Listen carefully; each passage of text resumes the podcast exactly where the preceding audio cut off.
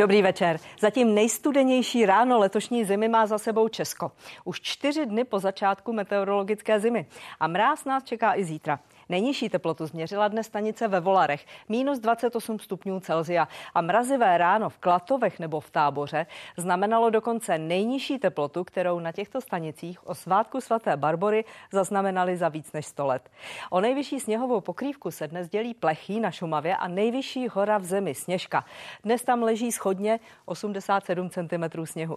A zatímco zítra bude ještě většinou sněžit, ve středu odpoledne se začnou v nížinách srážky měnit na smíšené nebo dešťové. No a můžou být taky mrznoucí.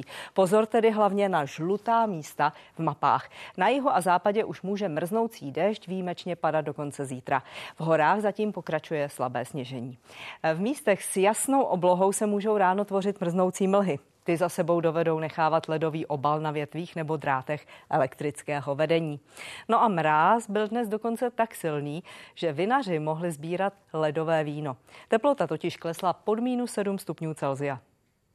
čtyři čtyřicet pět pondělí ráno. Několik aut z vinaři a dobrovolníky se sjíždí na parkoviště. Zatím je relativní teplo. Čeká je ale ledová práce. Dobrý. Skupina čtrnácti střihačů se přesunula do asi dva kilometry vzdáleného vinohradu, vybavena nůžkami a kyblíky. To je dobrý, jo? Je pět třicet ráno a v Moravském Žižkově na Břeclavsku hlásí meteostanice minus devět stupňů. A to znamená jediné. Začíná sběr ledového vína. Krása. Zákon totiž ukládá, že ledové víno získá své označení tehdy, pokud teplota při sběru nestoupne nad minus sedm stupňů Celsia. Vždycky se říká, že na to ledové víno je lepší, pokud ty hrozný mrznou aspoň jeden den před sběrem. Takže teďka minulý, včera bylo maximálně minus dva, večer už bylo kolem šest, bylo minus šest a teďka to spadlo na nějakých minus deset. Můžu se vás zeptat, jak se vám sbírá? Dobře, není zima, nefouká. Ideální teplota. Jsme malý kolektiv, takže vždycky je to takový fajn. Půl hektaru pozbírali vinaři s pomocí dobrovolníků za hodinu. Výsledek přes tunu hroznů, ze kterých se vylisuje zhruba sto dvacet litrů čisté šťávy od cukernatosti čtyřicet dva stupňů normovaného moštoměru. Letošní rok byl hodně teplý, to září bylo výslovně vypečené a bylo tam hodně cibe, takže se dá říct, že to bude hodně koncentrovaný mošt. Maděřičovi sbírali frankovku. Vinaři ze Chateau Valtice dnes sklidili z Dunajovických kopců u Mikulova veltlínské zelené. Má silnější slupku, takže dobře odolává vůči různým plísním, vydrží na té vinici dlouho. A zatímco lidé pomalu rozmrzali u čaje nebo kávy, hrozny se tepla nedočkali. Lisovat se musí ještě zmrzlé.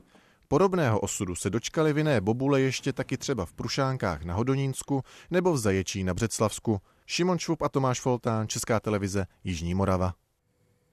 A výraznější oteplení nás zřejmě čeká na přelomu současného a příštího týdne. To by se mělo oproti, dneška, oproti dnešnímu dni zhruba o deset až osm stupňů oteplit. Dokonce to aktuálně vypadá, že i na horách přechodně zaprší. Po sedmnáctém prosinci by měly zase teploty klesat. A na oblevu se připravte mezi Vánocemi a Silvestrem. Mrazivé počasí ovšem dorazilo hned po rekordně teplém podzimu. Jeho průměrná teplota v Česku byla blízko sedm stupňů Celsia a dosud nejteplejší podzim z roku dva tisíce šest tak letošek nechal za sebou téměř o jedna celá pět stupně. Největší podíl na teplém podzimu ovšem měli září a říjen. Listopad má sice také kladnou odchylku od průměru, ale tak malou, že se ještě počítá mezi teplotně normální měsíce. Čím ovšem letošní listopad vynikal, byly srážky. Od roku devatenáct set šedesát jedna je to nejdeštivější listopad a v polovině krajů dokonce napršel, případně nasněžil, víc než dvojnásobek měsíčního normálu. A sněhová pokrývka výrazně přibývala na začátku prosince i v Alpách. Z rakouských středisek je nejvíc sněhu v Tyrolsku, kde už se na některých místech vrstva sněhu blíží ke třem metrům. Ledovcová střediska jsou v provozu. A pozor, nad dva tisíce metrů nad mořem je už třetí stupeň lavinového nebezpečí. Teď se ale vrátíme do Česka a uvidíme také horský záběr. Takhle to dnes vypadalo v Krušných horách, ovšem sníh leží samozřejmě i v nižších polohách a vidíte, že pokud se vyjasní, můžou se vytvářet i mrznoucí mlhy. O těch jsme mluvili. Zbývá nám podívat se na družicový záběr, který ukazuje, že dnes se odpoledne obloha pokryla téměř v celém Česku oblačností. Varování před sněhovými jazyky a závějemi, tedy kombinací sněhové prachové pokrývky a silnějšího větru je nejvyšší právě na Vysočině, kde vidíte oranžovou, ale můžou se vytvářet taky v té žluté oblasti. Větší pravděpodobnost je tedy ve východní polovině země. No a je tu taky předpověď pro dnešní noc, kde by mělo převládat oblačno až zataženo, většinou bude hodně oblačnosti. No a k ránu počítejte s tím, že se můžou zase ojediněle vytvořit mrznoucí mlhy. Ranní minimální teploty budou klesat na mínus čtyři až mínus osm, ale při vyjasnění a uklidnění větru může být teplota až kolem mínus deset. No a zítřejší den ten přinese většinou taky teplotu pod nulou, i když na západě se nepatrně začne oteplovat. Maximální teploty tedy v rozpětí mínus pět až mínus jeden, ovšem na západě Čech až do plus jednoho stupně Celsia. No a je tu taky dobře vidět, že sněžit by nemělo moc, ten celkový úhrn bude tak do čtyři centimetry nového sněhu, ale jak už jsme poznamenali, zejména v jižní a západní části Čech se může jednat o déšť se sněhem, který v ojedinělých případech může i namrzat na prochlazeném zemském povrchu. O teplotách jsme mluvili, zbývá vítr, ten se bude měnit postupně na jižní směry. No a jak vidíte, biozátěž zůstává na dvojce, tedy střední, a rozptylové podmínky mírně nepříznivé. To platí hlavně při uklidnění větru a nočním vyjasnění. Všimněte si, že ten vítr by měl foukat rychlostí mezi čtyřmi a dvaadvaceti kilometry za hodinu. V noci a ráno může být ale klidně slabý, proměnlivý nebo může být úplně klidno. No a co nás čeká dál? Středa, čtvrtek, pátek stále ve znamení většinou velké oblačnosti. I když přechodně se polojasná obloha může ukázat, častější bude oblačno nebo zataženo. Místy se může vyskytnout slabé sněžení, ve středu by ty srážkové úhrny měly být do pěti centimetrů sněhu, případně do pěti milimetrů srážek. To ovšem samozřejmě jenom v těch nejnižších polohách našich nížin, zatímco zítra se to týká jenom západu Čech, ve středu už by to mohlo být třeba i na jižní nebo střední Moravě. No a čtvrteční počasí, většinou polojasno nebo oblačno, ale přechodně může být i zataženo. I tady se ojediněle může vyskytnout slabé sněžení a v nížinách sníh s deštěm. Ojediněle i ten může být mrznoucí, byť jak se budou teploty dostávat nad bod mrazu odpoledne, bude už tahle pravděpodobnost čím dál menší. Páteční počasí, přechodně i polojasné nebe, ranní minima, ale pokud se vyjasní, můžou klesat zase pod mínus deset stupňů Celsia. Výraznější oteplení jsme slíbili na přelomu týdnu, je tu tedy dobře vidět, že zatímco v neděli budou maxima do zhruba čtyř stupňů nad nulou, v pondělí už se může stát, že budou teploty do osmi a v Čechách dokonce ojediněle i kolem deseti stupňů Celsia. Oteplení tedy přijde opravdu na přelomu z jednoho týdne do druhého. No a tady už vidíte oblačnost, která se k nám balila. E, přinášela ale srážek většinou jen docela málo, spíš nepatrné slabonké sněžení. E, v průběhu noci by částečně mohla oblačnost ubývat, ale znovu se vytvoří nízká oblačnost, případně, jak jsme řekli, mrznoucí mlhy. No a tady je dobře vidět, jak se pohybuje oblačnost od jihu směrem k severu. Tolik počasí, příjemný večer.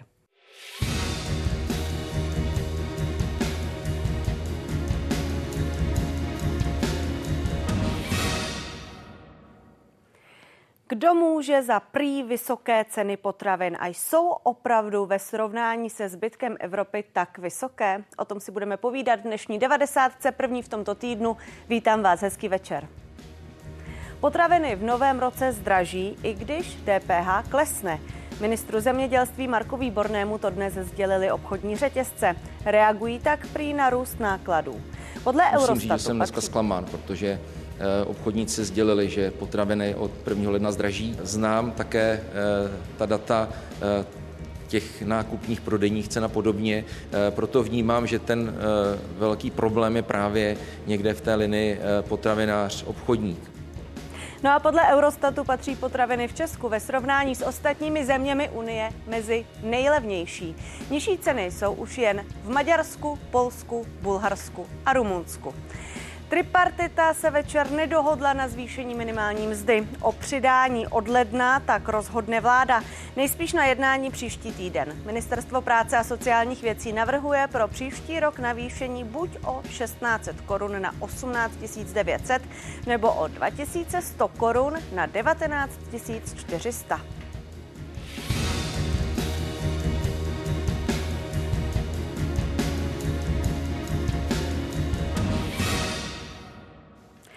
Dražší potraviny už od nového roku. V prosinci by se ale ještě ceny výrazně měnit neměly. Naopak je to období, kdy obchodníci s ohledem na blížící se Vánoce nabízejí větší množství slev než jindy.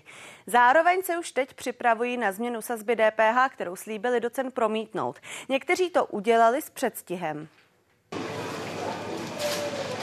Za maso i další potraviny zaplatí zákazníci od nového roku státu méně.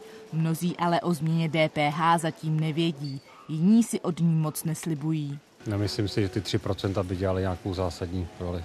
Sleduju ty ceny, vím, kolik to stojí a skoro jako každý dívám se do letáků a sleduju akce. Příklad, tady kupuju oblíbenou vánočku, vím, kolik je jakoby standardní cena, když vidím, že je třeba jako v akci za míň, tak si ji vezmu. Já si myslím, že to asi jako nějakou významnou změnu neudělá. Vnímám, jakoby, že to je, že ta položka jako výdajová, kterou dávám na jídlo měsíčně, jde prostě nahoru. Místo zlevnění ale zákazníky nejspíš čeká další růst cen. A to kvůli vyšším nákladům. Slib snížení D P H a jeho plné promítnutí do cen potravin platí. Je zapotřebí říci, že k prvnímu lednu bude zdražovat řada vstupů. V této síti obchodů zohlednili sníženou sazbu D P H už od prvního prosince. Slevu vidí zákazníci zatím na konečném účtu. Od ledna by se měla projevit rovnou na cenovkách. My počítáme s tím, že už od třicátého prosince začneme na těch regálech ty cenovky přeceňovat. My teď samozřejmě cítíme tlak ze strany některých dodavatelů na zvýšení těch cen, ale my uděláme maximum pro to, aby ty ceny zůstaly co nejnižší. Změna sazby D P H teď u jednotlivých položek znamená pokles ceny většinou v haléřích. Najdou se zákazníci, kteří to oceňují. Každá koruna dobrá, jak se říká, že jo? No. Díváte se na, na ceny, nakupujete víc v akcích? No samozřejmě, jako důchodce určitě. Jak budou ceny nakonec vypadat, bude záležet na každém druhu potraviny a na tom, o kolik jednotlivým výrobcům vzrostou náklady. Víme z historie, co se děje, když se snižuje D P H. V optimistickém scénáři ke spotřebitelům z toho snížení doputuje většinou padesát procent. Ke snížení cen potravin by mohla přispět větší konkurence. V tom má podle ekonomů český trh rezervy. Ovládají ho totiž hlavně velké řetězce. Klára Burešová a Jitka Fialková, Česká televize. No a ministr zemědělství Marek Výborný je s námi ve studiu. Hezký večer. Pěkný dobrý večer. Stejně jako za opozici, konkrétně za hnutí ANO, Margita Balaštíková, členka zemědělského výboru Poslanecké sněmovny. Hezký večer i vám. Hezký večer také. Pane ministře, já začnu u vás, u té dnešní schůzky. Pochopila jsem to správně, že jste se tam dozvěděl, že ceny porostou, ale že přesně nevíme, kdo za to může stále?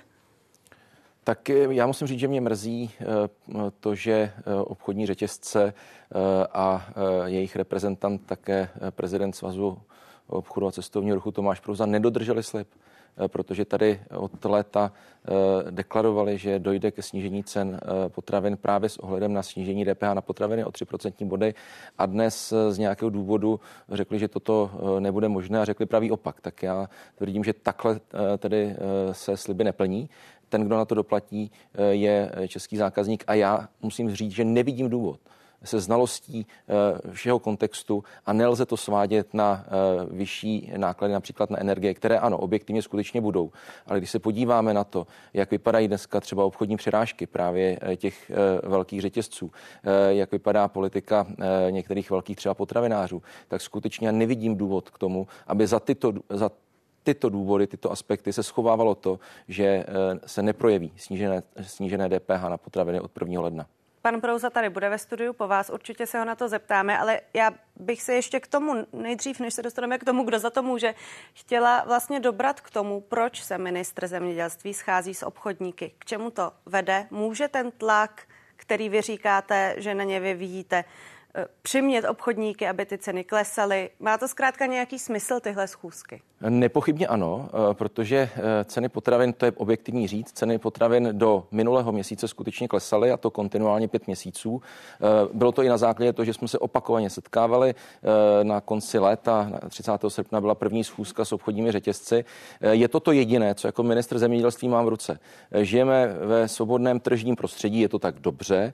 Skutečně ministr ani vláda tady není od toho, aby diktovala ceny jednotlivých komodit, potravin a podobně, ale to, co máme v ruce, je právě tento nepřímý tlak. A ničím jiným, než těmito schůzkami, než tím, že budu klást otázky, tak jako jsem to dělal dnes, bohužel jsem nedostal na všechno odpověď, tak se ten tlak nevytvoří. Čili ano, podle mého názoru to smysl má. A jenom chci vlastně jediné. Já chci, aby český zákazník, český spotřebitel, naše rodina, česká rodina měla stejné podmínky jako ta v Bavorsku, v Rakousku, v Polsku, na Slovensku, aby se k ním hrálo fair stejně. Protože moje otázka, která dneska zazněla a vlastně na ní žádná odpověď nepřišla, jak je možné, že za situace, v jaké jsme, jeden řetězec, který je stejný, má stejného majitele v Polsku i v České republice, tak ústy polských novinářů, nikoli českých, takže myslím, že to je nějaká objektivní zpráva, činí ten rozdíl na tom jednom nákupním košíku sedmdesát procent. Tak to máme to slovenské není... novináře, tady to... bude ník. Jsme Slovák, platí za potraviny jako Rakušan či Švéd, Češi nakupují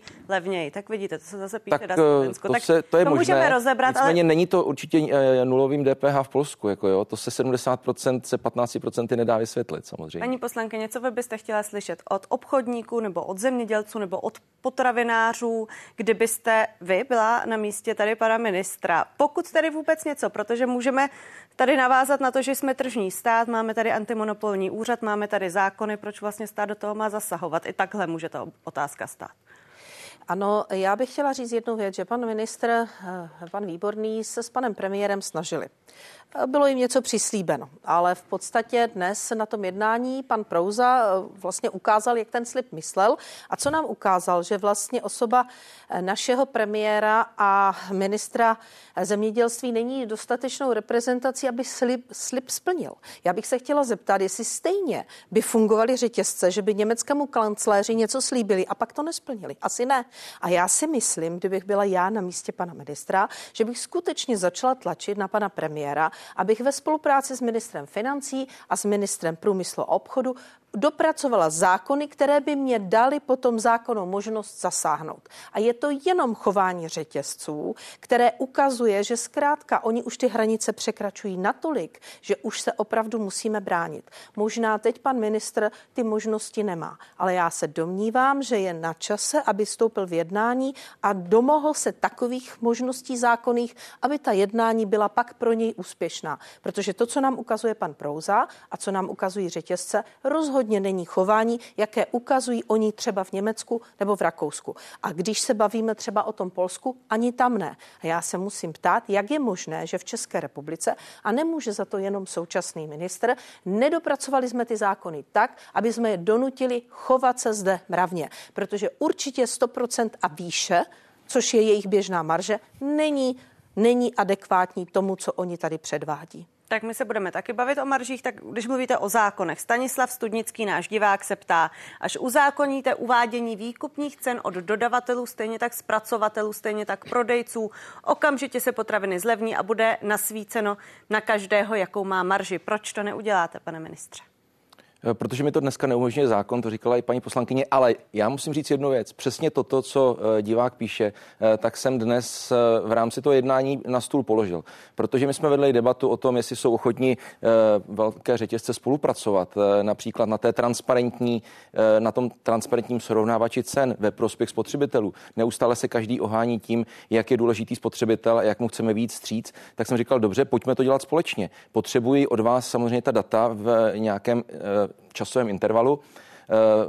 Slyšel jsem různé výmluvy, proč to nejde a proč to nebude fungovat. A když jsem řekl dobře, tak tohle nedělejme, ale pojďme na těch cenovkách v těch obchodních řetězcích zveřejňovat nákupní cenu od těch dodavatelů a současně tu cenu prodejní, tak odpovědí mě bylo velké mlčení. Já myslím, že to je vlastně to, co ukazuje ten nefér přístup jednotlivých řetězců, které tady do určité míry zneužívají to postavení, které mají na trhu. Osm největších řetězců zde ovládá osmdesát procent trhu s potravinami a bohužel toto jsou ty důsledky. Já pořád chci doufat, i to, co říkala paní poslankyně, že nebudeme muset přistoupit k těmto řešením, ale že tady pořád těmto společnostem i nadnárodním jde o nějaké reputační Oni vám odpoví, o nějaké ten repu, reputační hledisko. Pan Prouza jistě, který za chvíli přijde, by vám odpověděl a říkal to dnes v našem vysílání, k čemu potřebujeme dávat peníze do národního srovnávače cen, když takové komerční srovnávače už tady jsou, fungují, nepomůže no to. Třeba proto,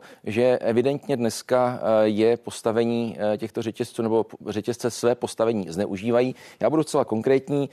Například v minulém týdnu takto docházelo k dvě stě šedesát jedna procentní marži nebo obchodní přirážce u mrkve českého producenta, kde nákupní cena byla devět třicet a prodejní na přepážce nebo na tom pultu dvacet sedm devadesát.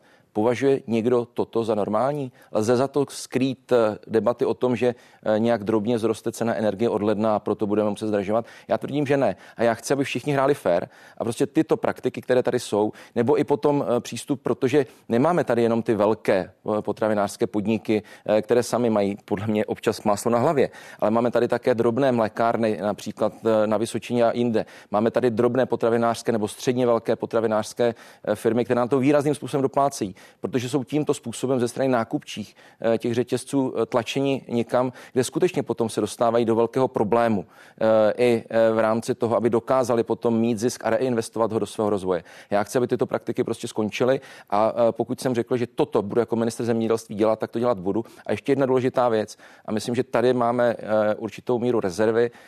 Já jako ministr jsem odpovědný za kvalitu a bezpečnost potravin. To děláme, máme na to potravinářskou inspekci, máme na to státní veterinární správu. Možná je potřeba, abychom byli razantnější, ale pak tady máme také další nástroje. Antimonopolní úřad.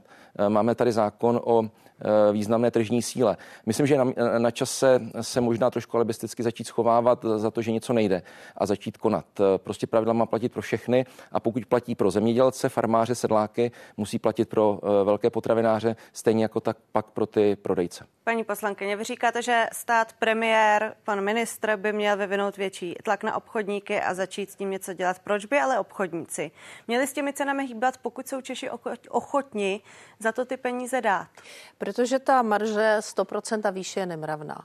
Měli bychom si říct, že jestliže chceme udělat něco pro občany, tak chování řetězců už vystoupalo do takových výšek, že je potřeba přikročit zákoně, aby se zase vrátili na zem. Proč to nedělají v Polsku, proč to nedělají v Německu, proč to nedělají v Rakousku a jenom u nás? Protože jsme to dovolili. A protože už to nechceme, tak to musíme zákonně upravit. A to je celá pohádka. Chceme to pro naše občany, chceme to pro naše dodavatele. Já nemohu úplně souhlasit s panem ministrem, protože opravdu i ten největší český dodavatel neurčuje cenu. Zkrátka je to tak. Já jsem opravdu dělala šetření, devět let jsem se tím zabývala, byla jsem účastna některým telefonickým hovorům, já jsem podepsala vlastně mlčenlivost vůči těm dodavatelům a viděla jsem, jak řetězce vyjednávají. Je to o tom, buď mi to dodáš za tuto cenu, anebo si to nech, já si to dovezu odinut. A jestliže dneska třeba máme ještě přebytek ukrajinského obilí, máme tady i přebalené drůbeží maso z Ukrajiny, no tak potom ti naši producenti jsou opravdu bití. Není tady producent, který by si takto mohl troufat. Jsou tady, ale jsou to výjimečné značky, což je třeba Becherovka, nebo je to Fernečtot, kteří opravdu vyrábí něco, co nikdo jiný nemá, a kteří mohou říci, ne, já ti to za tuhle cenu nedodám, ale pak si musí být vědomi toho, kde to prodají, když osmdesát procent potravin, a tam patří i lihoviny, prodávají se přes řetězce. Ale opravdu tady není dodavatel, který by si takto mohl dupat. Není to pravda. Zkusil to plzeňský Prazdroj a Coca-Cola, i oni pohořeli. Pane ministře, byste chtěl reagovat? Ne, tak v zásadě to, co říká paní poslankyně, je pravda, a je to součást toho tlaku, který těm řetězcům se snažíme vyvíjet. Jenom je potřeba říci, že ty vlády, které tady byly před náma, tak na tohle to úplně rezignovaly, protože samozřejmě ten proces je dlouhodobý a dospěli jsme do situace, kdy skutečně tady nejsou dodržována fair pravidla hry, a já to chci po všech, nejenom po těch řetězcích, ale samozřejmě i po těch potravinářích a dalších. Uvedu tady ještě možná ale dvě věci, abychom byli také pozitivní na tom jednání. Dneska jsem zdaleka nehovořil jenom o cenové strategii a vývoji cen. Já jsem rád pochválil ty jednotlivé řetězce za účast třeba v potravinové sbírce, tu podporu, která byla rekordní v letošním roce. Více jak dva tisíce poboček se zapojilo do podzimního kola potravinové sbírky. Vybral se rekordní počet sedm set padesát jedna tun potravin. Zaplať pánbu za to. Takže je vidět, že když se chce, takže to skutečně jde, ale není možné se potom za toto schovávat, a když dojde na otázku cen, tak hledat jenom výmluvy oproti tomu, aby se to reálně projevilo ve prospěch našich českých spotřebitelů.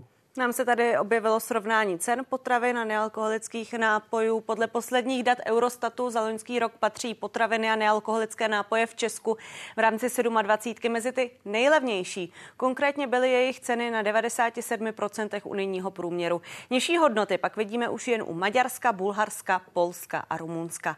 Naopak nejdráž nakupovali lidé v Dánsku, Lucembursku, na Maltě, v Irsku a ve Finsku. Co nás tedy čeká příští rok? Pane ministře, ještě začnu u vás. Vy jste to dnes zjišťoval, tak co nás čeká ten příští rok? Tak to asi není úplně otázka na mě, protože to je věc těch prodejců. Já opravdu neurčuji jejich ceny ani jejich cenovou strategii. Já jenom tvrdím, že pokud budeme snižovat D P H, takže tady není nějaký prostor pro nějaký dramatický růst. Ceny potravin u nás ani nyní při klesaly. Těch energiích. Ani při ani těch, při těch ne, nákladech. Ne, skutečně ani při těch energiích, protože když se podíváme na ziskovost těch velkých řetězců, která se pohybuje v řádu miliard korun, a to samé platí pro velké potravinářské firmy, pro ty velké, tak si myslím, že ten důvod tady skutečně není. A pojďme se podívat na tu nákladovost celého toho řetězce. Pokud někdo se začne vymlouvat na ceny energií, i třeba z těch zpracovatelů, z těch velkých mlékáren, tak je potřeba vidět, že na rozdíl od loňského roku výkupní cena mléka klesla někde z jedenáct padesát někdy až třináct korun na dnešních devět devadesát, možná deset dvacet někde. Čili ten pokles je tady výrazný. Je to na úkor těch producentů, zemědělců, sedláků a proto A proto tady není skutečně žádný důvod k tomu, aby se na toto vymlouvali ti samotní, samotní zpracovatele. Prostě ten řetězec je jasný a chci, aby tady všichni dodržovali ta pravidla a e, pokud tady není důvod k tomu, aby ceny potravin najednou začaly růst, když pět měsíců klesaly, e, tak ten důvod tady skutečně není. Notabene inflace klesá a ten, e, ta predikce České národní banky je jednoznačná. Měli bychom se posunovat někam k tomu limitu čtyři procenta příští rok. Paní Balaštíková i vládu hnutí ANO, leckdo tlačil v minulých obdobích k snížení D P H na potraviny. Tehdy Alena Schillerová říkala, že ne, že se to neprojeví, protože by ty peníze právě skončily u obchodníků. Tak to platí i pro tuhle situaci? Jak vidíte, tak platí to i pro tuhle tu situaci. Já bych jenom doplnila, teda pan ministr říkal, že my jsme na to rezignovali. My jsme nikdy na nic nerezignovali, ale musím říct, že jsme byli menšinová vláda. My jsme neměli tu, tu sto osm, takže nám se nepodařilo nikdy ani zákon o významné tržní síle protlačit ve no. fa- v takové, prosím vás, podobě, jak ho chtěli dodavatelé. Se... A ta jednání byla, pardon, promiňte, hovořím já. A tahle ta tabulka ukazuje, jak se nám zvedají energie. Takže jestliže mi někdo chce říct, jestliže já jsem o sedm set korun na megawatt hodině dražší a nepromítnu to do ceny výrobků, tak já umím počítat. A je to jenom počítání do nějakého milionu. Takže vidíte, že se to musí zvednout. A já se musím zastat těch výrobců, protože opravdu celá živočišná výroba a celý vlastně zpracovatelský průmysl jede na energie, jede na P H M, jede na, na plyn. Takže oni zdražit musí. Kdo musí sundat svoje marže, jsou opravdu ty řetězce. A může si pan Prouza tvrdit, že my teď musíme víc svítit? Oni taky musí víc svítit. Takže to není relevantní odpověď. Oni musí snížit marže, protože oni jsou ti, kteří tady bohatnou. A že je to pravda. Teď šel do sněmovny zákon o zemědělském půdním fondu. Kdo se proti němu vlastně vymezoval? Pan Prouza, protože chce znovu další a další řetězce tady stavět. A pan Mu Prouza vadilo. Zároveň říká, že ziskovost neroste u obchodních řetězců. Ale víte co, to bychom museli opravdu rozebrat, to bychom museli opravdu udělat kvalitní kontrolu, protože oni přes své mateřské společnosti vyvádí z této země peníze. A to tak je. Část peněz zůstává u těch jejich velkoskladů, takže pokud bychom se takto bavili, tak bychom se museli na to podívat. Je to stejné, jak já, abych mohla tady komunikovat s panem ministrem, tak bych potřebovala k jednotlivým společnostem, které on říká, že u velkých potravinářů se zvedly zisky a já bych se musela podívat do jejich účetních uzávěrek a říct, ano, proč neinvestovali, to nedělali, to nedělali, to nedělali, abych zjistila, co se tam stalo, ale hodit je takhle do jednoho pytle jako ekonom to nikdy nemohu připustit. Takže já s tímto nemohu souhlasit, jak to říká pan ministr, ale budu ráda, když najdeme společnou řeč a opravdu se těm řetězcům postavíme, protože to, co tady dělá pan Prouza a jak opravdu háže zemědělce a potravináře, háže na ně špínu, to se mi nelíbí a opravdu už přistoupil k takovému, řekněme, nečestnému boji, že myslím, že je to hodně za hranou. Takhle by se prezident Svazu obchodu a cestovního ruchu určitě neměl chovat. My se tady k tomu všemu budeme snažit dobrat, kdo a jak tedy za ty vysoké ceny může a kdo má jaké marže. Pane ministře, ale vy jste chtěl reagovat. No, já jsem se musel usmívat, když paní poslankyně Balaštíková tady říkala o tom, jak prosazovali snad navzdory opozici zákon o významné tržní síle. No tak je to přesně naopak. Ten zákon váš ministr Havlíček dlouhodobě brzdil, včetně poslanců hnutí ANO, a až když jsme nastoupili my, tak se nám podařilo konečně ten zákon, důležitý zákon prosadit. Moc všichni dobře víme, proč se to brzdili, právě proto, že zastáváte tady, se tady zastáváte některých těch velkých, nejenom agropodniků, ale hlavně těch velkých potravinářských podniků, to byl celý důvod. Tak to bylo jenom teda, abychom to uvedli na pravou míru, jak je to s tím zákonem o významné tržní síle. No ale mě teda překvapilo to, že tady jsem zaslechl teďka od paní poslankyně, že ty ceny musí růst, protože chudáci potravináři. Tak já se omlouvám, jako pokud těm potravinářům ty výkupní ceny od zemědělců dramaticky klesly, tak skutečně tady nevidím žádný důvod pro to, proč by hlavně ti velcí. Hlavně ti velcí potravináři měli jakýmkoliv způsobem, jakýmkoliv způsobem zdražovat. Čili ono, hledejme tu, tu spravedlnost všude. Nemůžeme zase ukázat jenom na ty řetězce. Já tady nejsem ten, kdo chce soudit. Já chci, aby všichni dodržovali pravidla kultury obchodu. To je to, co jsem dneska zopakovali řetězcům. Bohužel zdá se, že někteří to pochopit nechtějí, ale budeme v té debatě pokračovat. Já věřím, že pořád i řetězcům, stejně jako potravinářům, jde o to reputační hledisko a nechtějí si ho pokazit. Tak já věřím, že dokáží tyto argumenty, které dostávají, a jsou to jasná data na stůl, tak je dokáží zohlednit i před té cenotvorbě, tak aby se to neprojevilo negativně vůči českému spotřebiteli. Paní poslankyně, poprosím dvě věty. Tak pane ministře, pojďme se bavit o tom, že nastavíme povinné marže u prvospracovatelů, o zpracovatelů a maximální marže u řetězců. Hledejme způsob, jak. Tak. A bude vymalováno. To už jsme tady přesně jednou... se řekne, ne. kolik kdo na tom musí mít a kolik Cent... kdo na tom už ne. nesmí. Já se moc omlouvám, centrálně řízená ekonomika, to už tady bylo dávno a k tomu se určitě ano, my vracet nechceme. Omlouvám se. Vrátit, tak, protože ne. se nám to omlouvám se, zaplať pánbůh, že žijeme v demokratickém tržním prostředí. Já vám děkuji za diskuzi. Byla tady paní poslankyně Margita Balaštíková za hnutí ANO. Hezký večer vám přeju. Já vám také děkuji moc za pozvání. A hezký večer samozřejmě přeju i panu ministrovi Marku Výbornému. Hezký večer i vám. Děkuji, pěkný večer vám i divákům. Češi se stále za nákupem potravin vydávají za hranice a často říkají, že důvodem není jenom cena, která je nižší než v tuzemsku, ale taky kvalita. Srovnat ceny se do Polska a do Německa vydaly štáby České televize.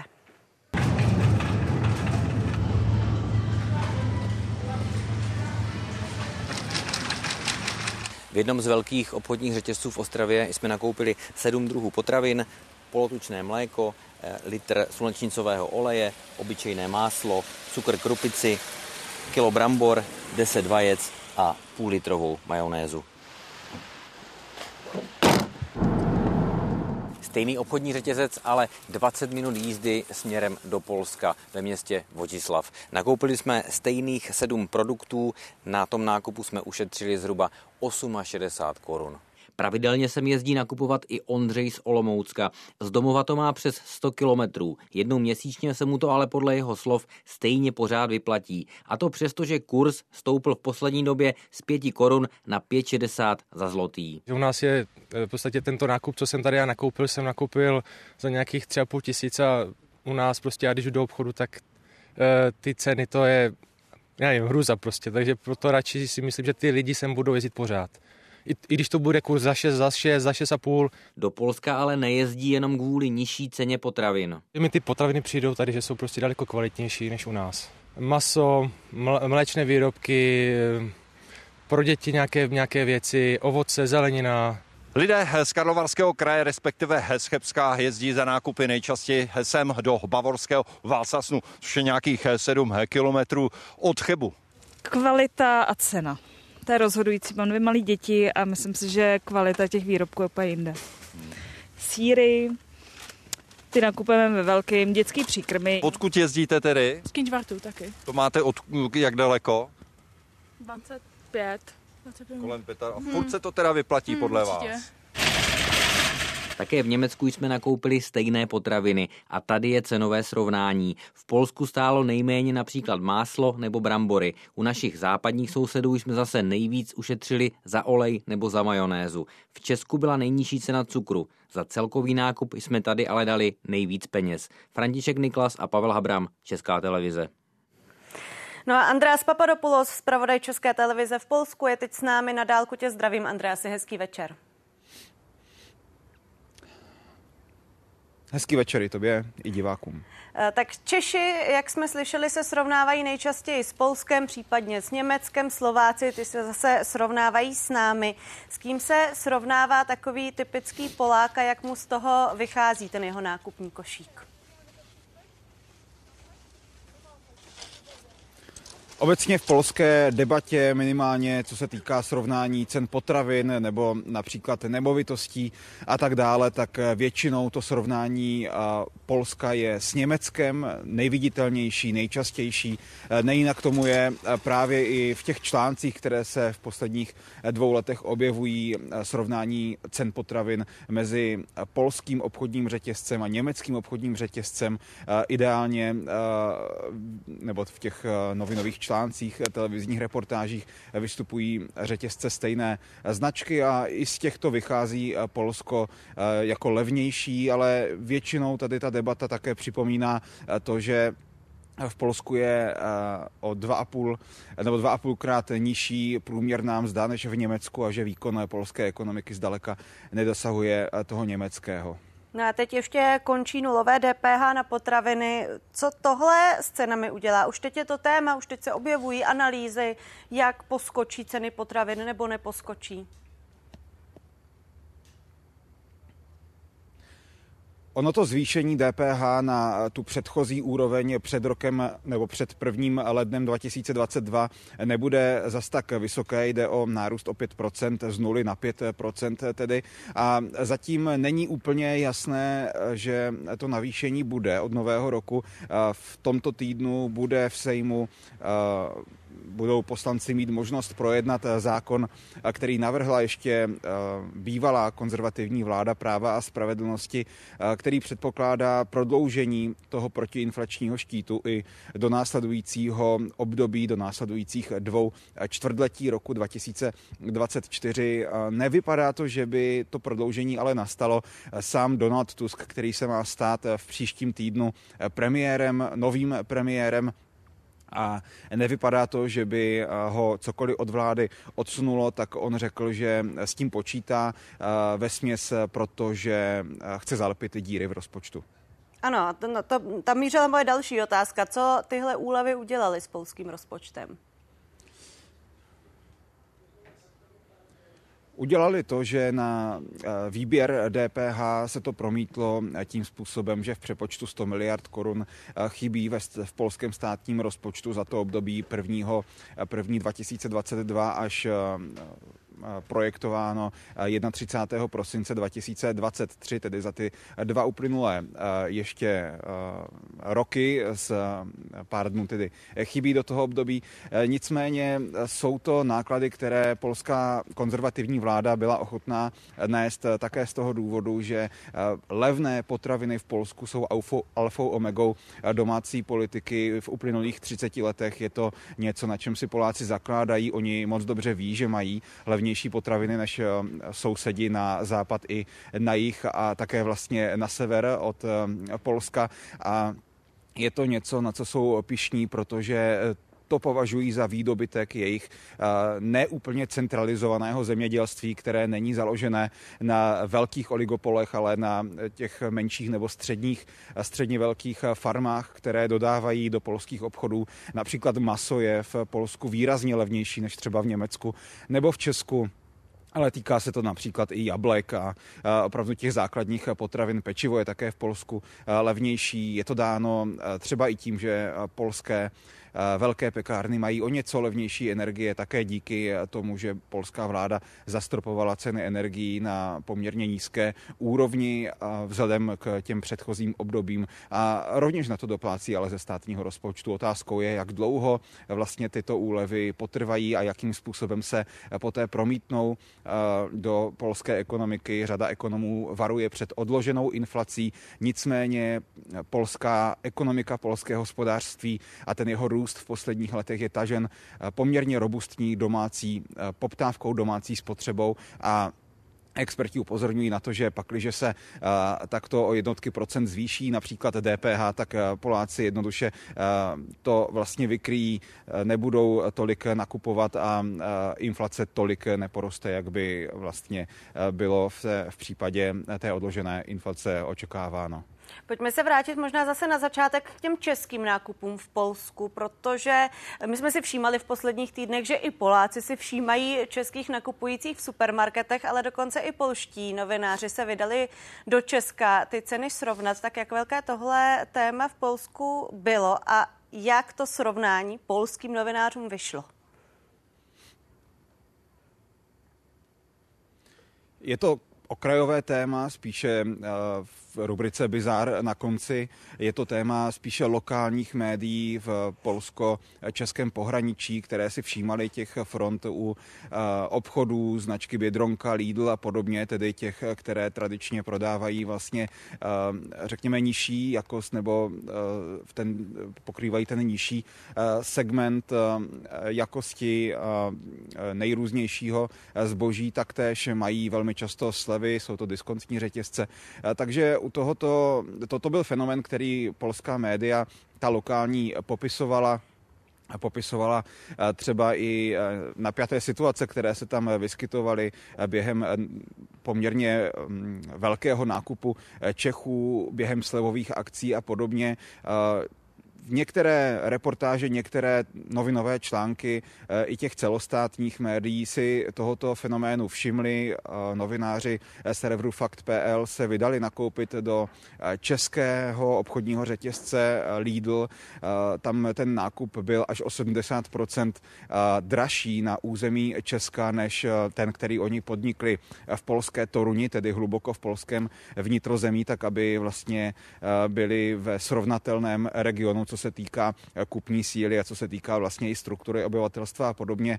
Tam z toho nejdráže v České republice vyšlo vepřové kuřecí maso, které v Polsku bylo opravdu o desítky procent levnější, nebo třeba zmíněná jablka. Co je ale důležité dodat, tak i Poláci jezdí do českých příhraničních regionů tradičně nakupovat dlouhá desetiletí, zejména luxusní zboží.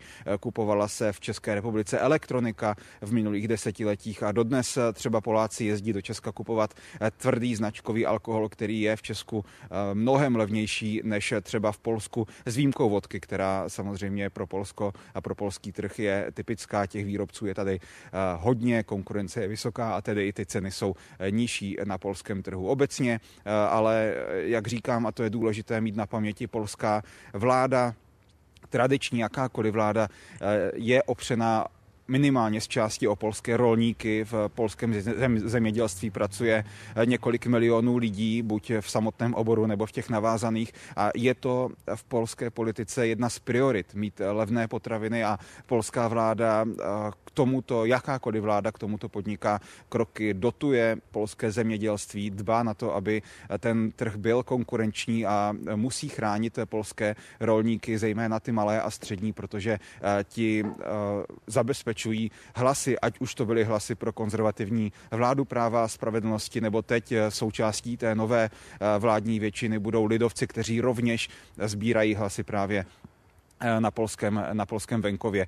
Ještě poslední věc k tomu, proč v Polsku je taková konkurence, proč ten trh není tak monopolní nebo oligopolní, řekněme, jako v České republice. Ten důvod má i své historické kořeny. Během éry komunismu v Polsku nebyli rolníci, nebo ne, nedovolili rolníci, tak nesvolili rolníci komunistům k tak tvrdé kolektivizaci a polský venkov dále produkoval i v nějaké menší míře vlastně potraviny, nejrůznější suroviny, a v devadesátých letech potom na to ti jednotliví rolníci navázali, zatímco například v České republice a i v jiných zemích postkomunistických se tvořily třeba velké oligopolní, monopolní skupiny. Andreas Papadopoulos, zpravodaj České televize v Polsku. Andreasi, děkuji ti, hezký večer.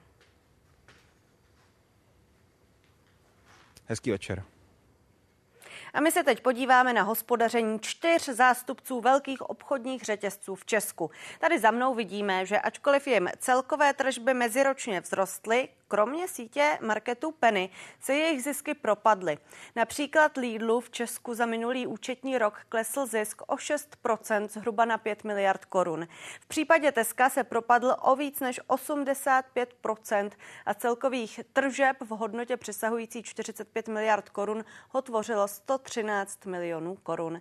Několikrát jmenovaný a avizovaný host Tomáš Prouza, prezident Svazu obchodu a cestovního ruchu, je mým dalším hostem. Hezký večer. Dobrý večer. Navzdory tomu, co jsme tady teď viděli, tady vaše jméno padlo několikrát.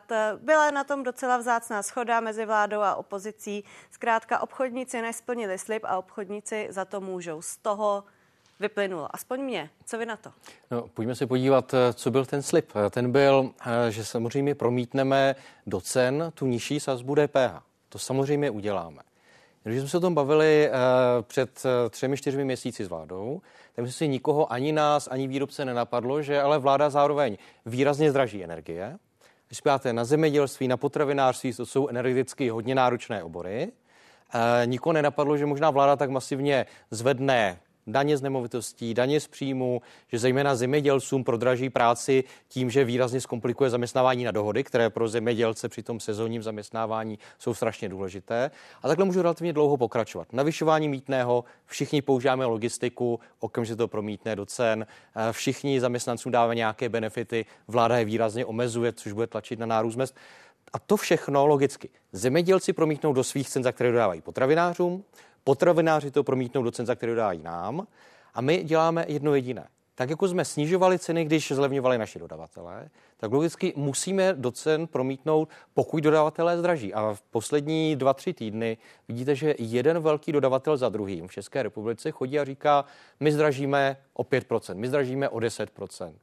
Pokud zdraží méně, tak i to zdraží na pultech bude nižší. Pokud zdraží výrazně více, bohužel se to musí promítnout do cen, ale s tím musela přece vláda počítat, protože věděla velmi dobře, že podnikům v Česku bude navyšovat náklady, a myslím si, že velmi dobře věděla, protože potravináři se nebojí být slyšet, že to bude mít výrazný dopad právě na potravinářství. Když si představíte třeba zpracování mléka, tak to mléko musíte chladit. To my tady probereme. To všichni víme. Budou tady no? potravináři, jo? Tak, tak teď ale, za vás. Ale, ne, ale pan ministr vám tady navrhoval, proč nezveřejníte ceny, za které nakupujete, aby jsme si to mohli porovnat s tím, za co prodáváte.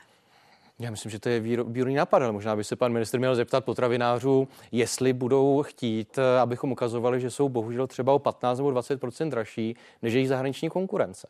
Protože tady se roky říká, prodávejte české potraviny. Ale tím, jak vláda výrazně zhoršuje konkurenceschopnost českých potravinářů, tak bohužel začíná platit, že česká potravina je dražší potravina. Takže teď si vláda musí rozhodnout, jestli chce levné potraviny nebo české. A ta množina se přestává protínat. A v čem to tedy je? V té konkurenci, v tom, že je tady malá konkurence v Česku, nebo v to je v D P H, nebo v čem? Je... Vezměte nás vlastně do toho, jak se tvoří cena těch potravin v obchodech, jak probíhá to vyjednávání, jak s těmi potravináři, tak s těmi dalšími články v tom řetězci. Je tady několik věcí, které jsou velmi dobře známé. Jste sama zmínila výši D P H. Máme ji nejvyšší u potravin ve střední Evropě. I po tom poklesu z patnáct na dvanáct procent pořád budeme výš než všechny okolní země. O něco málo míň, ale pořád máme nejvyšší D P H na potraviny v regionu. Ale možná ten větší problém jsou ceny energií. V Česku ceny energií jsou výrazně vyšší než v řadě okolních zemí, což se okamžitě promítá do cen. A když si představíte velkou část potravinářské výroby, tak máte velmi nadprůměrnou energetickou náročnost. A tady je možná škoda, že vláda škrtá investiční dotace, které měly právě pomoct se snižováním energetické náročnosti, ale naopak dál bude vyprávět se takové ty průběžné provozní dotace i nekonkurenceschopným firmám. To pro mě uh, úplně nedává smysl. Ale ten úplný základ, a to my jsme si velmi dobře zmiňovali, Andreas Papadopoulos v tom svém vstupu, když srovnával Polsko a Česko. tak v Polsku si můžete vybírat u většiny potravin z patnácti, dvaceti dodavatelů. V Česku pro ty základní komodity, které potřebujete nakupovat ve velkém objemu, velmi často máte jenom jednu nebo dvě firmy. A ty firmy dobře vědí, že buď to si odeberete mléko, pečivo, základní masa od nich, anebo nebudete mít nic. A v tu chvíli ty ceny jsou nasazené výrazně níž. A bylo to krásně poznat i na tom, když byste k tomu těm hospodářským výsledkům promítla ještě zisky řady českých potravinářů minulý rok. Tak velká část potravinářů loni měla rekordní zisky v historii, zatímco většině obchodů ty zisky klesaly. Ale řeknou vám, že ty zisky nejsou nadměrné. Ale tak to my tady probereme. Já neříkám, že jsou nadměrné, ale, ale je tady trend u obchodů jde dolů, u potravinářů jde nahoru a to už je samotný příběh. Dobře, ale tak obchodníci nemůžou jít dolů. Asi nám tady řeknou potravináři, že nemůžou dolů, jít dolů, zemědělci nám to řeknou taky. Vláda snižovat D P H dále nebude, přispívat na energie taky nebude. Tak stejně jako jsem se ptala pana ministra, zeptám se i vás, k čemu ty schůzky, jako byla ta dnešní, vlastně jsou? Můžou něco přinést? No, pokud vláda nechce přiznat, že to navýšení cen, které tady přijde, pardon, možná krok zpátky, když si páte na ceny potravin od ledna letošního roku, tak kontinuálně klesají. Někdy od července přestaly být potraviny tím hlavním tahonem inflace v České republice. Takže my jsme tady téměř celý rok měli opravdu zlevňování potravin ve většině oblastí. Pokud by vláda dál pokračovala v té energetické politice, jakou měla, pokud by nezvyšovala náklady podnikům v České republice, tak by to zlevňování pokračovalo dál. Pokud se vláda rozhodla, že chce šetřit, a to je její politické rozhodnutí, takhle logicky, když zvedne náklady firmám v Česku, tak se to vždycky propisuje do konečných cen. Čili tady ten smysl podle mě je o tom bavit se o tom, jaké jsou ty dopady, a pak si vláda musí politicky říct, jestli to bylo moudré rozhodnutí nebo ne. Teď vláda říká, že chce ulevit na cenách energií těm energeticky vysoce náročným firmám, což ale v evropském kontextu znamená i firmy, které mají náklady energie tři a více procent jejich nákladů. V Česku to jsou jenom firmy na velmi vysokém napětí. Čili zase evropský pohled, pokud chceme pomáhat energeticky náročným firmám, je to mnohem širší množina, kam by se vešla naprostá většina potravinářů. V Čechách se tam nevejde potravinář žádný. Dobře, a pokud si některé jiné státy, jako třeba Německo, ponechávají tu pomoc firmám s cenami energií, tak jak to srovnání cen potravin vyjde třeba za rok, za dva roky, když si podíváme potom na Česko a Německo? Co nás čeká? Já jsem, že ty nůžky se budou ještě rozevírat, protože uh, pokud bude Německo dál pokračovat uh, v té pomoci a bude dál tlačit ceny energií pro německé firmy níž, tak uh, to bude znamenat, že německé potraviny budou ještě levnější, než jsou dneska. Bude to platit i pro průmyslovou výrobu, to není jenom problém potravin. Takhle budou mít velký problém všechny české firmy. Proto tak hodně tlačíme na to, aby vláda aspoň srovnala tu míru pomoci, kterou poskytují jiné evropské země. Protože pak se dostáváme do obrovské nevýhody a bude bohužel platit, že české je dražší. Já si myslím, že to je špatně, protože to není dáno tím, že by čeští potravináři byli jako nekvalitní nebo že by vlastně neuměli vyrábět, ale objektivně mají výrazně vyšší náklady podle toho, jak se vláda rozhoduje pomáhat nebo nepomáhat. Vláda v tuto chvíli zřejmě nechce srovnávat pomoc, co se týká energie, ale chce srovnávat vaše ceny. Chce národní srovnávač potravin, pan ministr, s tím, že to třeba v Řecku pomohlo, že to nakonec snížilo ceny. Pomůže to? Snížíte pak ceny, když bude to srovnání? No, pojďme si říct, co znamenalo takzvaná jako řecká aplikace. No to mělo tři části, to, co Řekové udělali. Jedna věc byla cenová regulace v některých základních oblastech. Česká vláda říká, že nechce cenovou regulaci. Druhá část, ale která skutečně táhla ty slevy v Řecku, ty nižší ceny potravin, bylo to, že vlá, řecká vláda přikázala potravinářům, aby o pět procent zlevnili nějakou sadu výrobků, které si vyberou. Takže já bych čekal, že pokud pan ministr Výborný chce tady uh, jít řeckou cestou, tak se možná tady jako před chvílí měl domluvit s paní uh, poslankyní za hnutí ANO, o kolik zlevní Agrofert a další potravináři. A třetí části byl ten srovnávač. Ale taky mimochodem v té Řecko nemělo a do dneška nemá soukromé srovnávače. A v Česku tady máme několik velmi dobře fungujících srovnávačů, kteří srovnávají ceny veškerých potravin v Česku. Tím se ten nápad pana ministra říká, pojďme srovnávat dvacet, třicet, padesát položek z nákupního košíku, které může mít třeba dvě stě položek. To se nedává smysl. Tady si myslím, že má smysl propagovat i soukromé srovnávače, který mají veškerá data. A mimochodem lidi je využívají, využívají velmi aktivně. Mirka, zdánlivě jednoduchá otázka od ní. Kdy potraviny u nás zlevní? Stane se to vůbec? Proč by měly obchody zle- zlevňovat? Co je k tomu donutí? Tak čeká nás vůbec nějaké zlevňování potravin v nějakém výhledu, alespoň v horizontu let, nebo ne? Bez pochyb čekáme, chodbu jsme tady tři čtvrtě roku viděli. Když si podíváte na to, kolik stálo třeba máslo v lednu, tak dneska stojí o třetinu méně. Když se podívám na některé další komodity, které jsou hodně závislé především na cenách energií, tak tamto zlevňování celý rok bylo. Problém je maso. U vepřového masa jde cena v celé Evropě výrazně nahoru. Tady máme pro dneska rekordní výši cen vepřového, ale to je problém celé Evropy, která dneska musela vybíjet řadu chovů. Toho masa je prostě málo. Takže zase z části to jsou dopady cen energií a z části si můžu trošku zlevnit ten nákup tím, že budu přemýšlet nad svým jídelníčkem. Zase Češi mají vepřové rádi velmi podobně jako Němci, ale jsme jedni z nejvyšších konsumentů vepřového v Evropě. Takže pro nás cena vepřového je obrovský problém.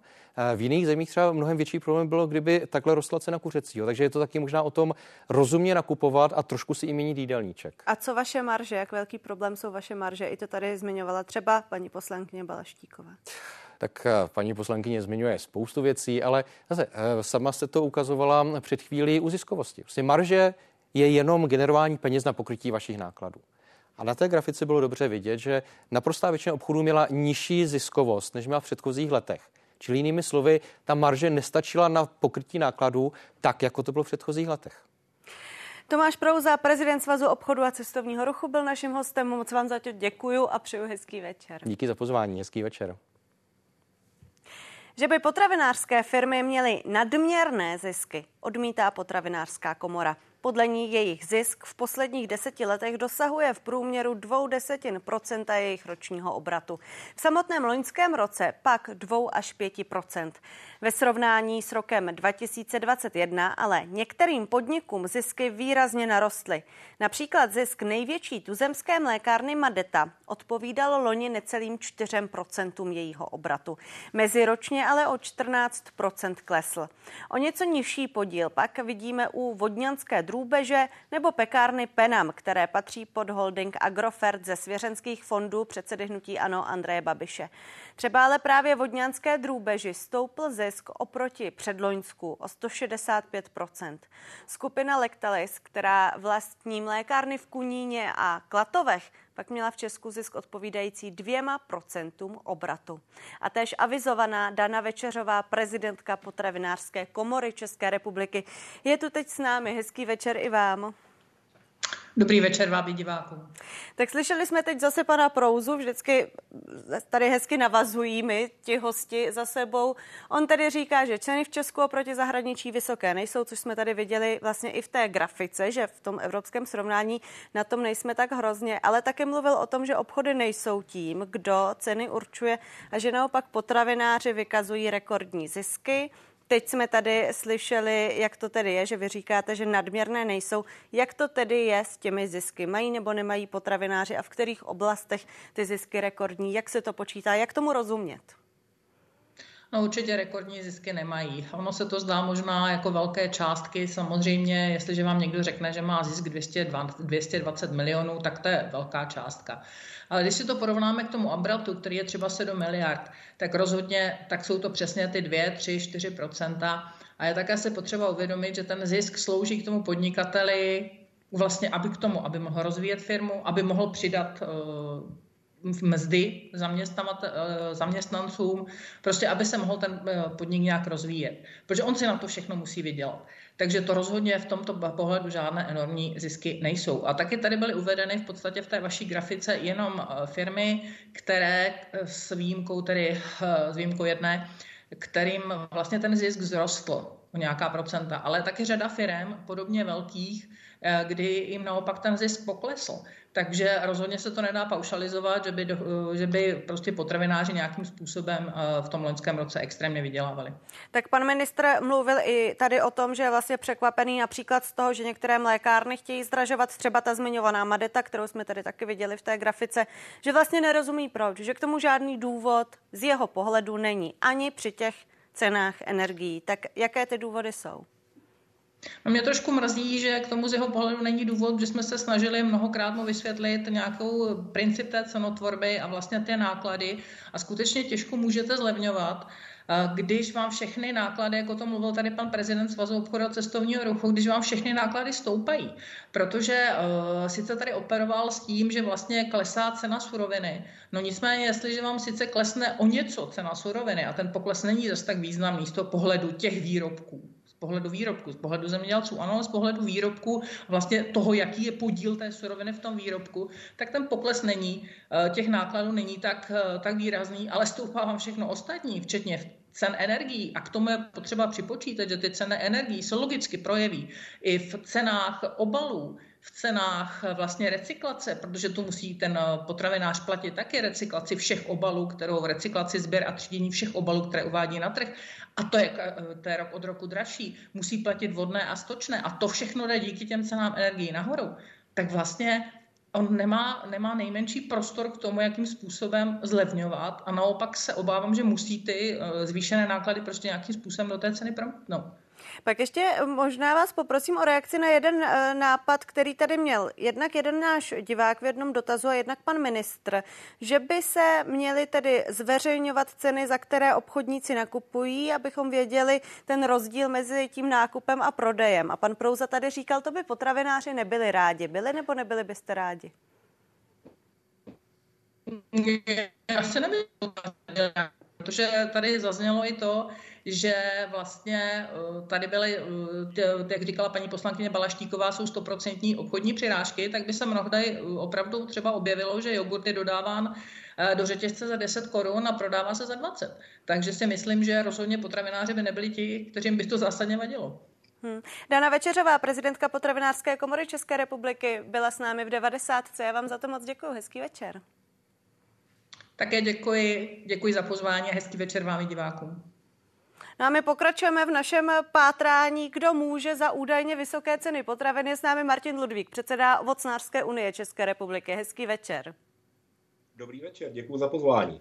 Tak a zase začnu citací pana ministra z dnešního dne, kde on říkal, že není akceptovatelné, že někdo nakupuje například kilogram mrkve za devět korun třicet haléřů a prodává skoro za třicet korun.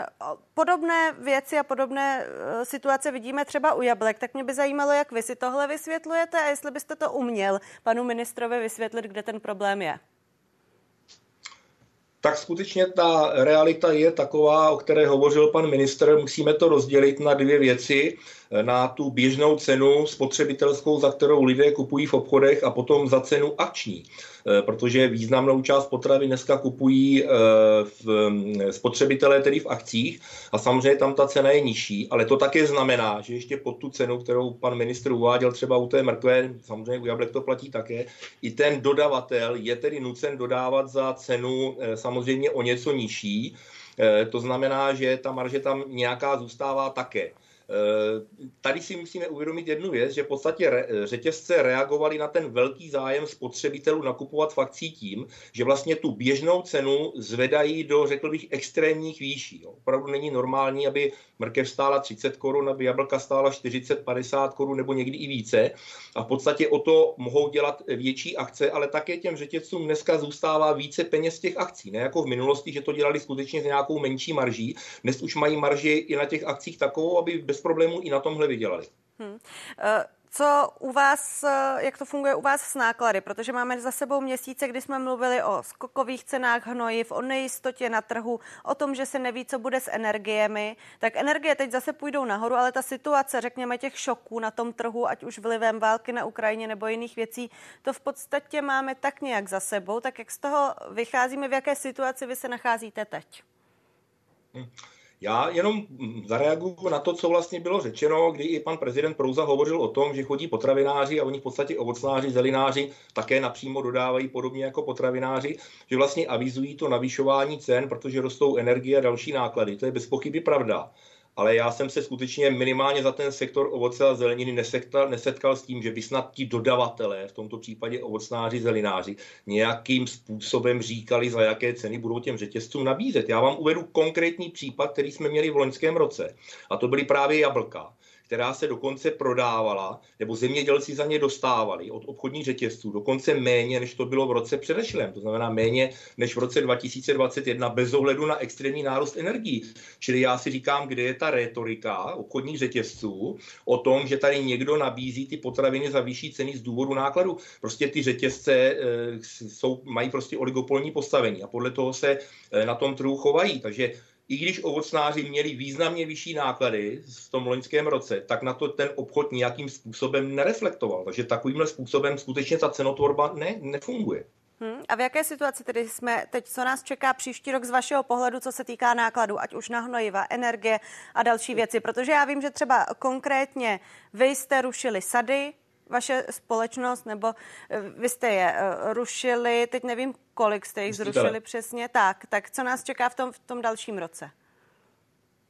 Ano, to byla právě reakce na to, že obchodníci neakceptovali ty zvýšené náklady a pěstitele na to reagovali snížením produkce a e, většina těch e, vlastně ovocnářů říkala, my budeme produkovat raději méně a budeme se soustředit na toho konečného spotřebitele a na ten nezávislý trh, e, abychom dosáhli té lepší ceny, která nám umožní vůbec přežít. Co se týká toho nejbližšího období, tak samozřejmě, a tady jednoznačně souhlasím jak s potravináři, tak s obchodníky, máme obavy z toho, co udělají ceny energií, protože právě tyto provozy, a už se o tom hovořilo, ať to je produkty živočišného původu, ale samozřejmě sektor ovoce, zeleniny, kde musíte ty produkty vlastně celou zimu chladit, nikdo je od vás nevykoupí. Takže to je velká neznámá. Samozřejmě také otázka toho pracovního trhu. Dohody o provedení práce u oboru, jako je ovoce a zelenina, kde vlastně došlo de facto k likvidaci dohod o provedení práce jako jednoduchého a jasného, ne, ne administrativně složitého nástroje k tomu, abyste získala pracovní sílu na krátkou dobu, řádově týdnu nebo několika málo měsíců. To prostě může být skutečně velká komplikace, která povede buď k tomu, že budeme opět omezovat tu produkci, anebo k tomu, že skutečně tady bude tlak na to, aby ta cena vzrostla, ale to samozřejmě nemáme ve svých rukou. Martin Ludvík, předseda Ovocnářské unie České republiky, byl naším hostem. Děkuju, na viděnou. Děkuji za pozvání, pěkný večer. A pokračujeme dál. Přidal se k nám Jan Štefl, místopředseda Asociace soukromého zemědělství České republiky. I vám hezký večer. Dobrý večer. Tak pane místopředsedo, stále hledáme viníka vysokých cen potravin, tak nejsou to obchodníci podle obchodníků, nejsou to potravináři podle potravinářů, není to vláda podle vlády, tak nabízí se nám zemědělci nebo zákazníci, kteří jsou ochotni ty ceny platit. Na to předpokládám, mi řeknete, že taky nejsou ty viníci. Tak jak je to? No, já bych řekl, že to je jednoduchý. Tady je potřeba vidět dva pohledy na věc. Jeden je ten dlouhodobý, to, to znamená, že na cenu potravin má vliv konkurence na trhu. A tu tady Česká republika dlouhodobě nebuduje. My jsme se orientovali na to, že jedině, jak bych řekl, intenzivní a velkovýroba potravin nám zajistí, že budou potraviny levný a že bude dostatek. Ale to jsme zjistili teďka za covidu, to začalo a v poslední době se to taky projevuje, že ty oligopoly, které jsme si tady vybudovali, tak dokážou využít situace a potraviny nám ze dne na den zdražejí více, než by bylo záhodno. Takže to je ta první pohled na věc. Z dlouhodobého hlediska je tady potřeba budovat větší konkurenci na trhu, a to jak u zemědělců, tak u potravinářů a tak v obchodě. A že to je potřeba, že to funguje, tak to vidíme u všech států kolem, to vidíme v Rakousku, vidíme to v Polsku, vidíme to v Německu, kde prostě ty státy si hýčkají ty menší firmy, jak zemědělský, tak zpracovatelský, tak i, i obchodní.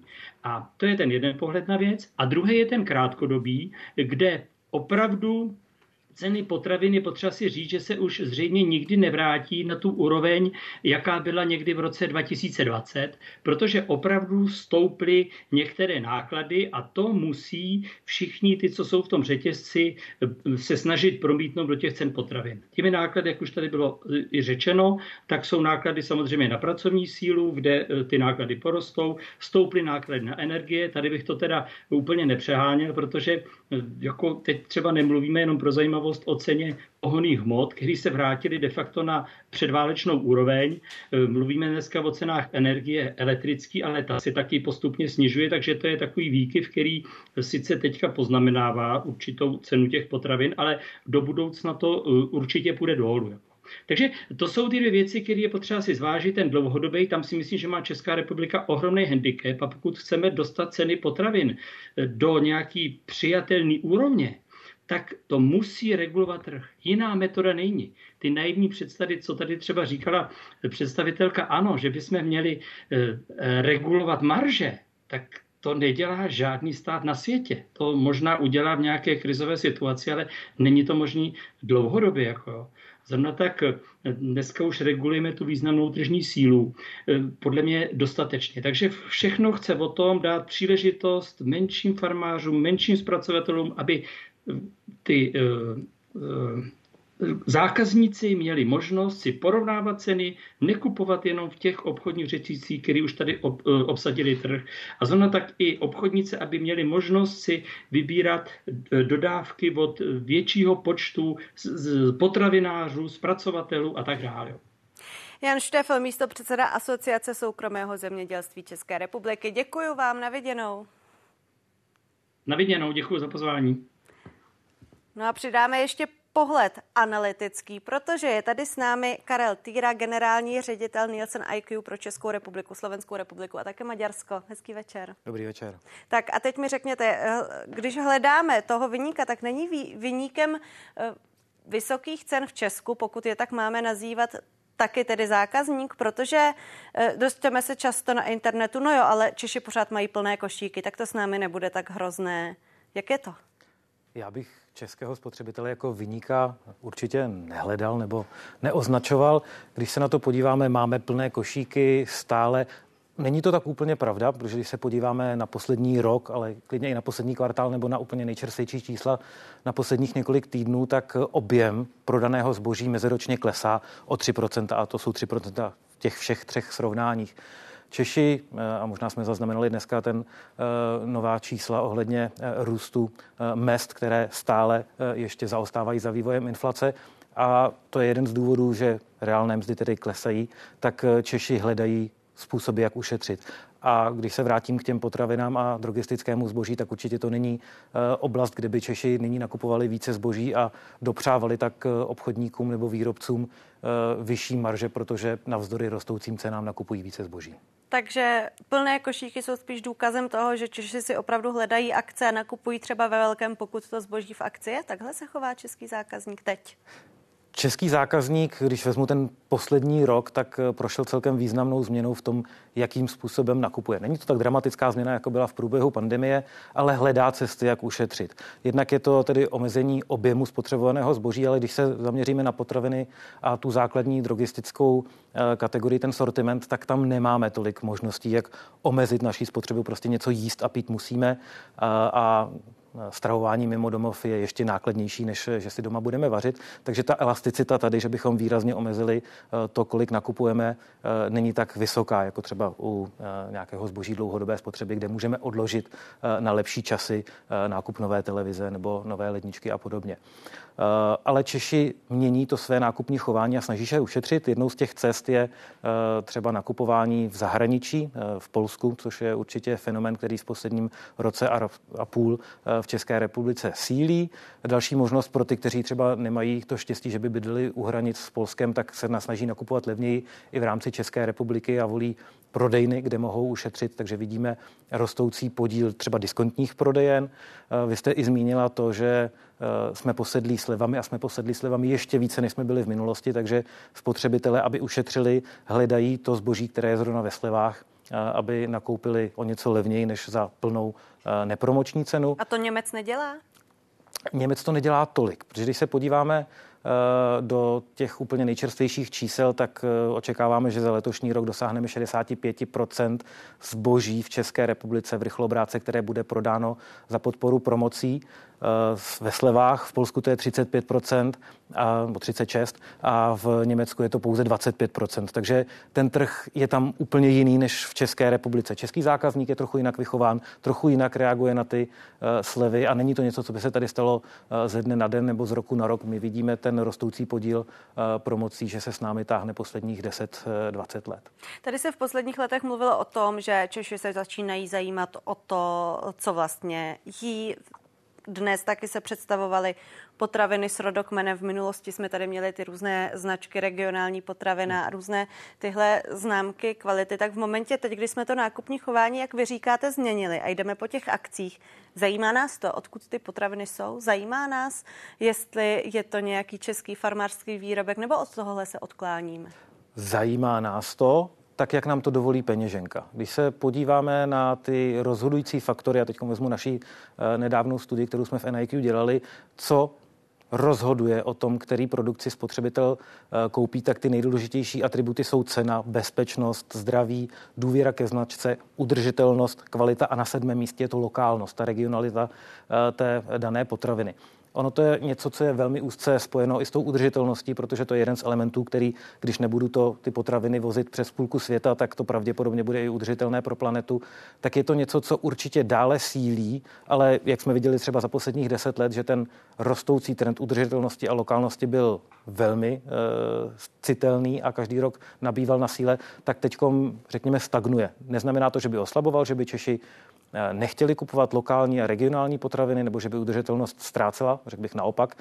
I environmentální věci jako obaly a méně plýtvání jsou pro nás stále důležité, ale ta cena se dostala více do popředí, protože máme o něco hlouběji do kapsy. Ještě úplně v rychlosti a stručně. Čekají nás Vánoce. Projí toho Češi stejně jako v minulých letech, nebo se budeme na Vánoce krotit právě i kvůli naší peněžence? Já bych řekl, že toho projíme pravděpodobně stejně jako v minulosti, ale možná toho o něco méně nakoupíme, protože i ta současná situace nás třeba naučila o něco méně plýtvat a lépe plánovat potraviny a naší spotřebu. Karel Týra, náš závěrečný host v devadesátce. Moc vám za to děkuji. Hezký večer. Děkuji. No a další avizované téma. Tripartita se neshodla na zvýšení minimální mzdy. O přidání od ledna tak rozhodne vláda. Kabinet podle ministra práce Mariana Jurečky za dva týdny schválí pravděpodobně nárůst o tisíc šest set korun na osmnáct tisíc devět set. Zástupci vlády, odborů a zaměstnanců taky řešili, jak do budoucna nastavit předvídatelný mechanismus, který by stanovoval minimální mzdu. My jsme navrhli dvě varianty cíli zvýšení minimální mzdy, buď to na hodnotu padesát procent minimální mzdy vůči průměrné mzdě za pět let, s tím, že bychom v této variantě zrušili zaručenou mzdu, anebo druhá varianta do pěti let zvýšit minimální mzdu na hodnotu čtyřicet pět procent, ponechat mechanismus zaručené mzdy, ale s určitou úpravou a za snížením počtu stupňů ze současných osmi zhruba na čtyři. A také v souvislosti s tím jsem prezentoval návrh na zvýšení minimální mzdy od prvního ledna příštího roku, který zase ve dvou variantách. Jedna varianta by byla dva tisíce sto korun a druhá varianta tisíc šest set korun, s tím, že většina připomínkových míst se zhoduje na tom cílit v tom pětiletém horizontu na tu výši minimální mzdy vůči průměrné hodnotě čtyřicet pět procent a s tím souvisí ten návrh zvýšit minimální mzdu na hodnotu tisíc šest set korun od příštího roku, což je růst vyšší než devět procent. Tady musím říct, že se nám naši partneři, ať už odbory nebo zaměstnavatele, u tohoto tématu nezhodli, protože odbory požadovaly ještě vyšší růst minimální mzdy, naopak zaměstnavatele o něco nižší částku. V zásadě z té debaty vyplynulo, že prostě stejně jako v předchozích všech případech i toto musí v tomto případě pro příští rok rozhodnout jednání vlády. Já počítám s tím, že by toto vláda projednala ten příští týden, protože tento týden máme výjezdní jednání vlády v regionu, takže tady toto budeme projednávat ten další týden a s tím, že většina připomínkových míst se kloní k té variantě zvýšit minimální mzdu o tisíc šest set korun.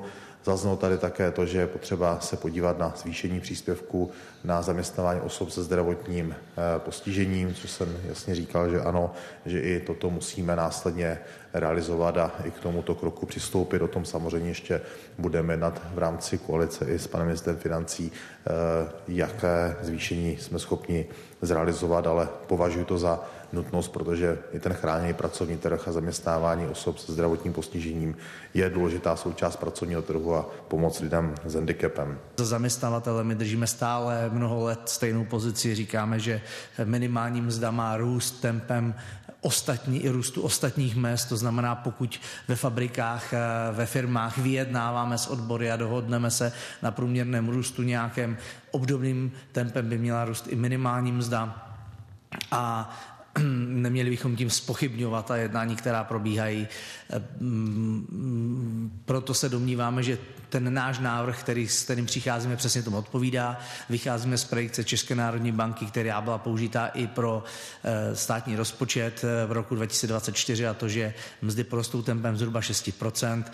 Náš návrh je šest procent růst i minimální mzdy, což je tisíc korun. Zároveň jsme navrhli, že pokud by, ale skutečně došlo už od, dvacet, od roku dvacet čtyři k implementaci evropské směrnice o minimálním mzdách a skutečně jsme zaimplementovali model do budoucna, blížili jsme se nějakému vyššímu podílu minimální mzdy na, na průměrné mzdě, směřovali k tomu, co my navrhujeme, to znamená jednoho dne čtyřicet pět procent, Pak, pak je potřeba ale taky tu českou minimální mzdu přizpůsobit tomu, co je zvyklosti v Evropské unii, a to ji nemít navázanou na systém zaručených mezd. Pokud by došlo k odpojení minimální mzdy od zaručených mezd, pak jsme připraveni diskutovat třeba i o rychlejším, o větším nárůstu minimální mzdy. Nicméně ani na tom jsme se dneska neshodli. Já bych chtěl zdůraznit jednu věc.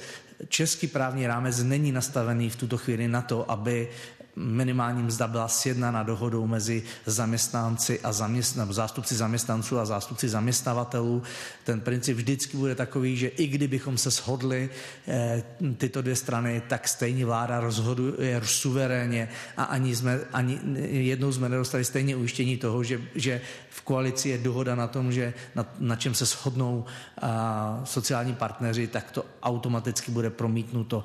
Tudíž my tady ten, vzorec, my tady ten systém takhle nastavený nemáme a je logické, že teda přicházíme s vlastními návrhy a je logické, že nakonec rozhoduje vláda svým suverénním rozhodnutím. Právě proto, aby to bylo odpolitizované do budoucna, navrhujeme ten vzorec, o kterým hovoříme, to znamená, aby, aby minimální mzda rostla tempem růstu mezd ostatních, které se vyjednávají kolektivně ve firmách.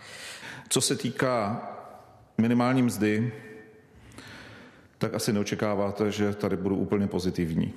Ne, nebudu. Podle našeho soudu ta situace je opravdu vážná.